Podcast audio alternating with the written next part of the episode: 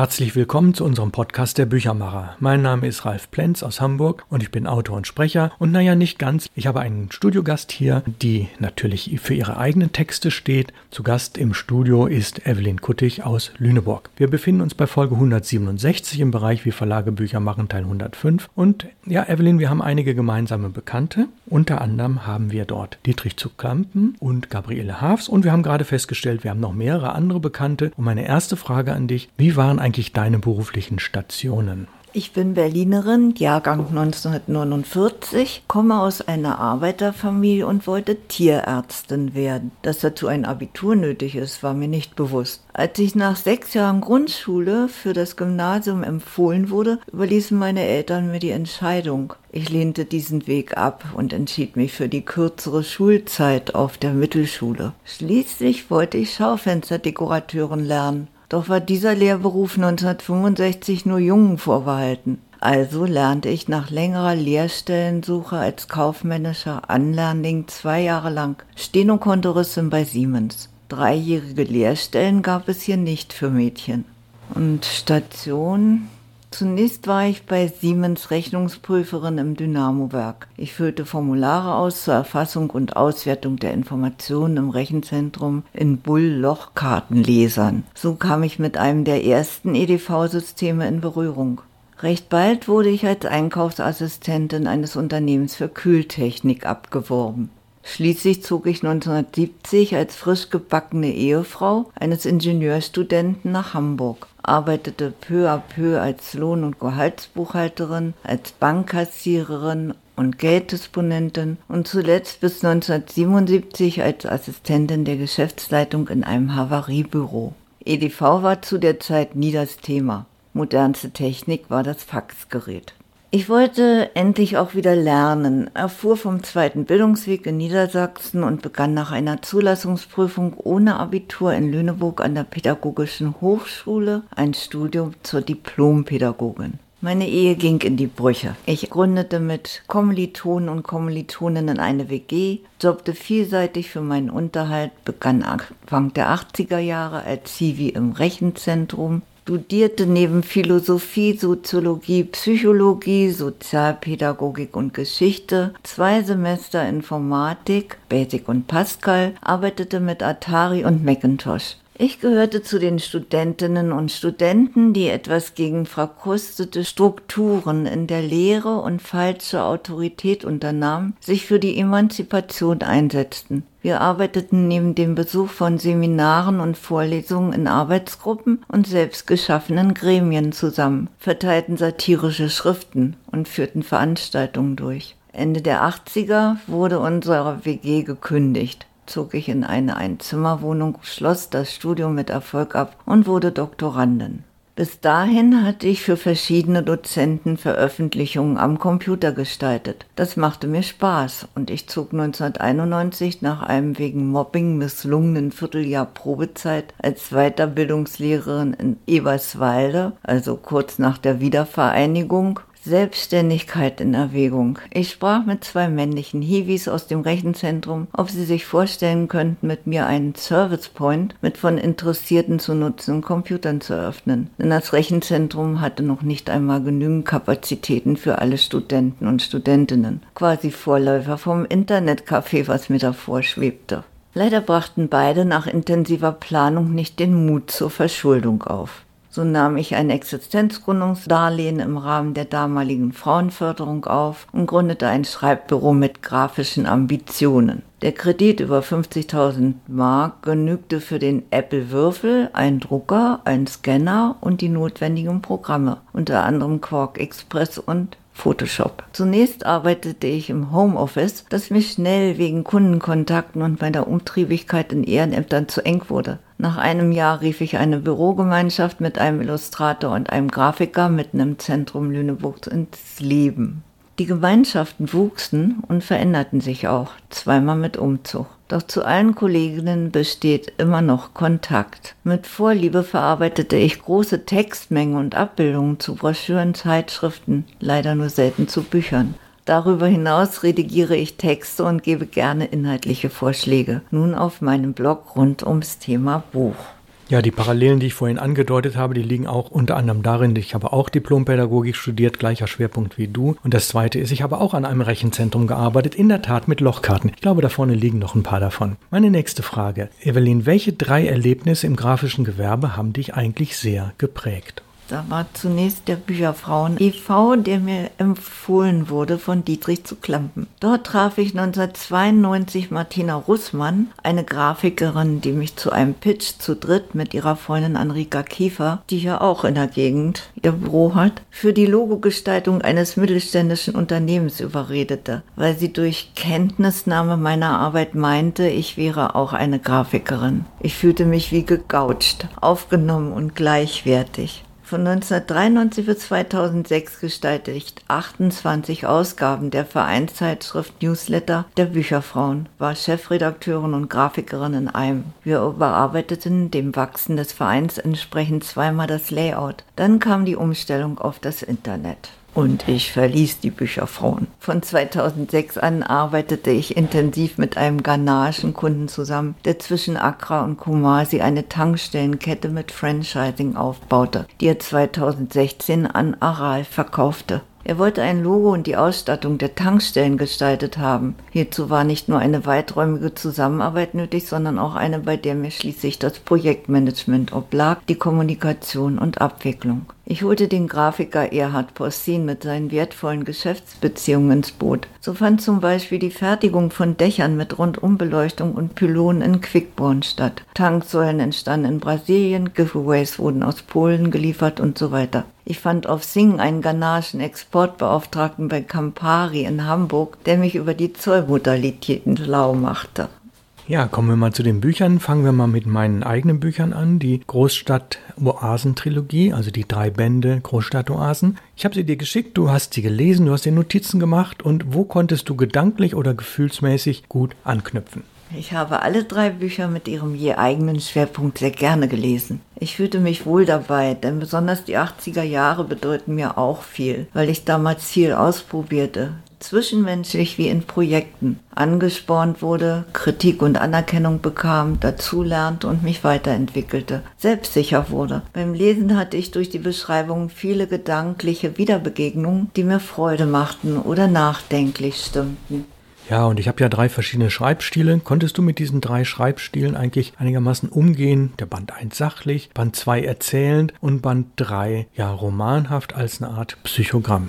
Band 1 beschreibt nicht nur sachlich, sondern auch spannend die Entstehung des kleinen Märchenbuchs und seiner Nachfolgeprojekte in einer alternativen Druckerei im Szeneviertel Altona-Ottensen der 80er Jahre ungeahnten Erfolg für die Auflage des ersten Buchs bringt das Netzwerken im Stadtteil, wie ich erfuhr. Die Beteiligung von Radiohörern und Hörerinnen als Autoren und Autorinnen, die besondere Ausstattung mit liebevoller Handarbeit. Dieses Buch wird von einem aufeinander eingeschworenen, mehr oder weniger im Geheimen agierenden Freundeskreis verwirklicht. Der berechtigte Stolz auf diese Arbeit scheint auf, doch darüber hinaus gibt es auch selbstkritische Reflexionen zu lesen. Ja, bist du mit diesen Schreibstilen gut klargekommen?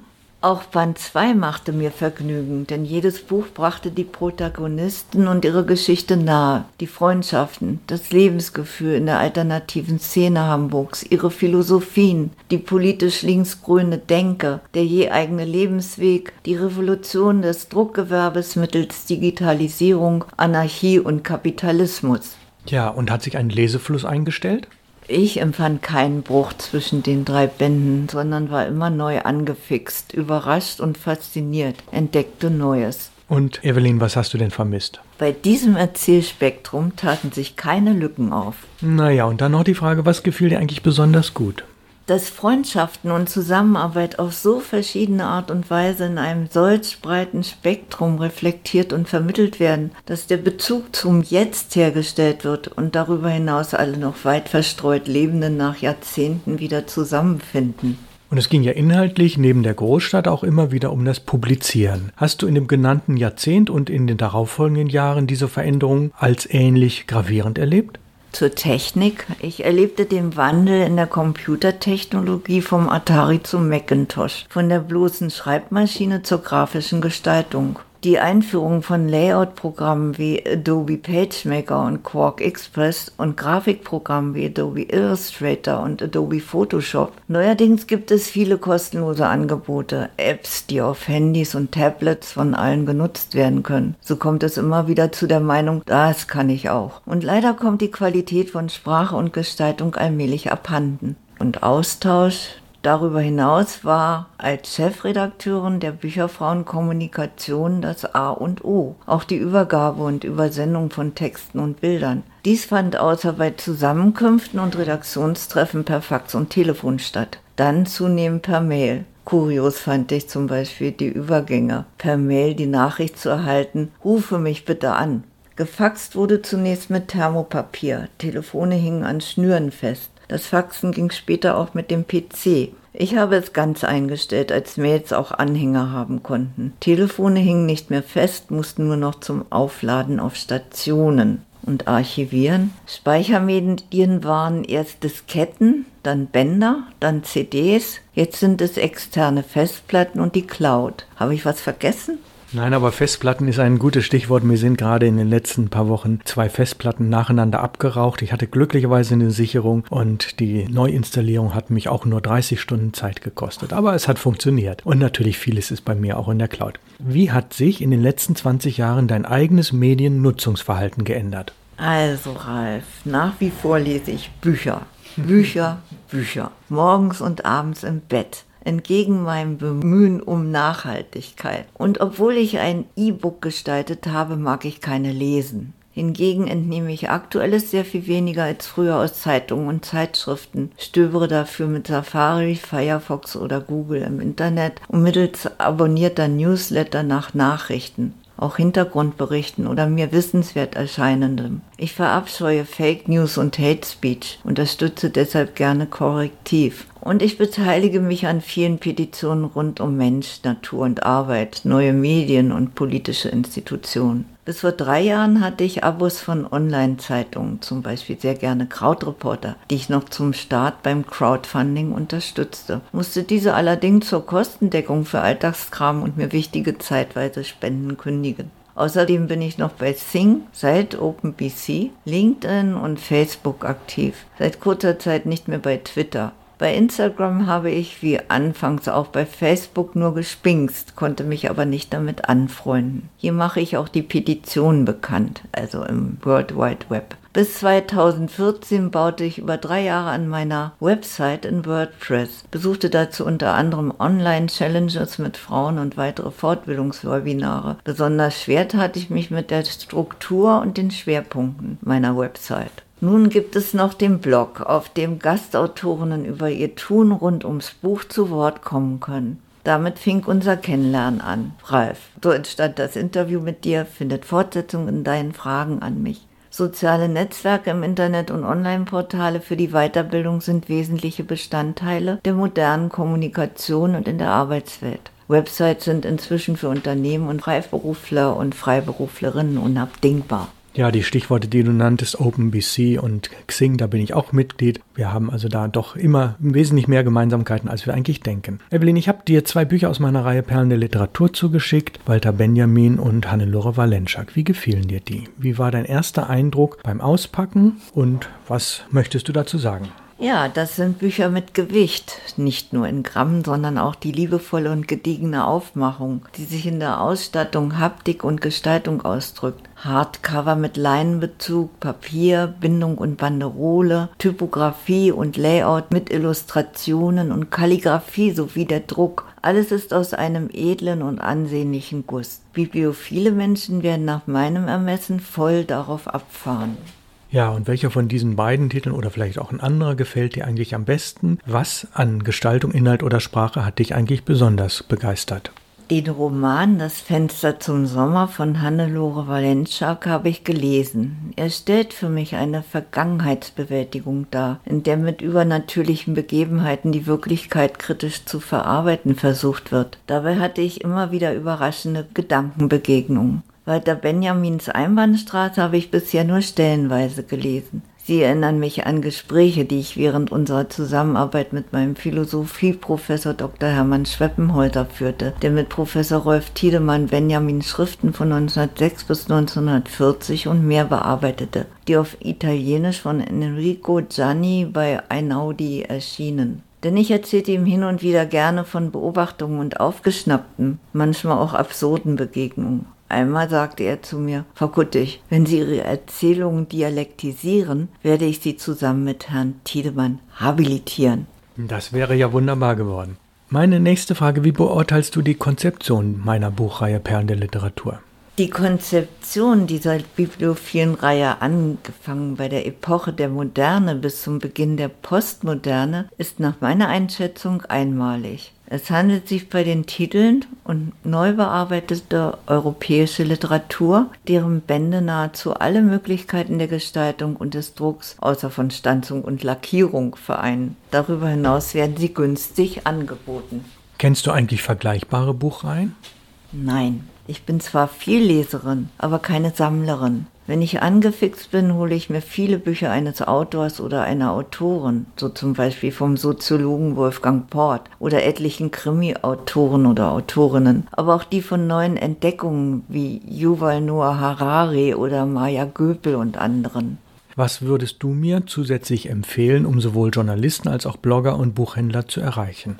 Ich empfehle dir unbedingt den Kontakt zu der kreativen, internetaffinen, höchst sympathischen Eva Peters, Diplom-Statistikerin und freie Künstlerin, die gleich um die Ecke nur vier Minuten Fußweg entfernt agiert. Ich schicke dir mal zum Eindruck einen Link. Kennengelernt habe ich sie 2014 über Sing, als ich eine telefonisch durchgeführte Marketingveranstaltung von ihr besuchte. Danach mischte ich noch einige Jahre in ihrer Kreativgruppe rund ums Malen auf Facebook mit. Und ich habe immer noch ihren Newsletter abonniert, eben um sie gezielt weiter zu empfehlen. Empfehlen kann ich auch Annette Schwind, die just einen Beitrag mit ihrem Tätigkeitsspektrum auf meinem Blog veröffentlichte.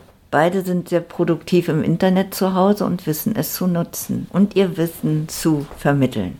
Ja, die Links zu diesen beiden Damen werden wir natürlich in den Shownotes zum Podcast zeigen. Evelyn, das war sehr anregend. Ich glaube, wir könnten hier noch stundenlang weiter plaudern. Die Podcastzeit ist ein bisschen begrenzt. Vielleicht werden wir irgendwann nächstes Jahr nochmal eine Fortsetzung machen. Jedenfalls ganz, ganz herzlichen Dank für deinen Besuch in meinem kleinen Podcaststudio. Und du darfst dir natürlich zum Abschluss noch ein schönes Buch aus meiner Reihe aussuchen. Oh, wie wunderbar. Das ist ja eine schöne Überraschung.